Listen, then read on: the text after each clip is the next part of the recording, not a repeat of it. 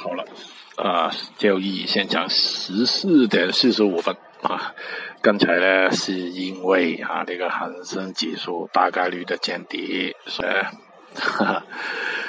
呃，就令到那个股指呢就拉起来一段前慢后快的走，就令到其他的比较好的品种，尤其是啊，就那个呃郑州啦，那个镍啊，还有其他的啊也反弹了一些。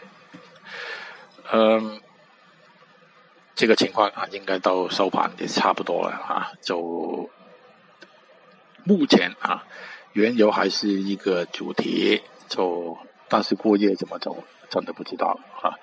呃，不需要知道，其实在盘中能控制的时候来做啊。现在幅度大啊，小心交易。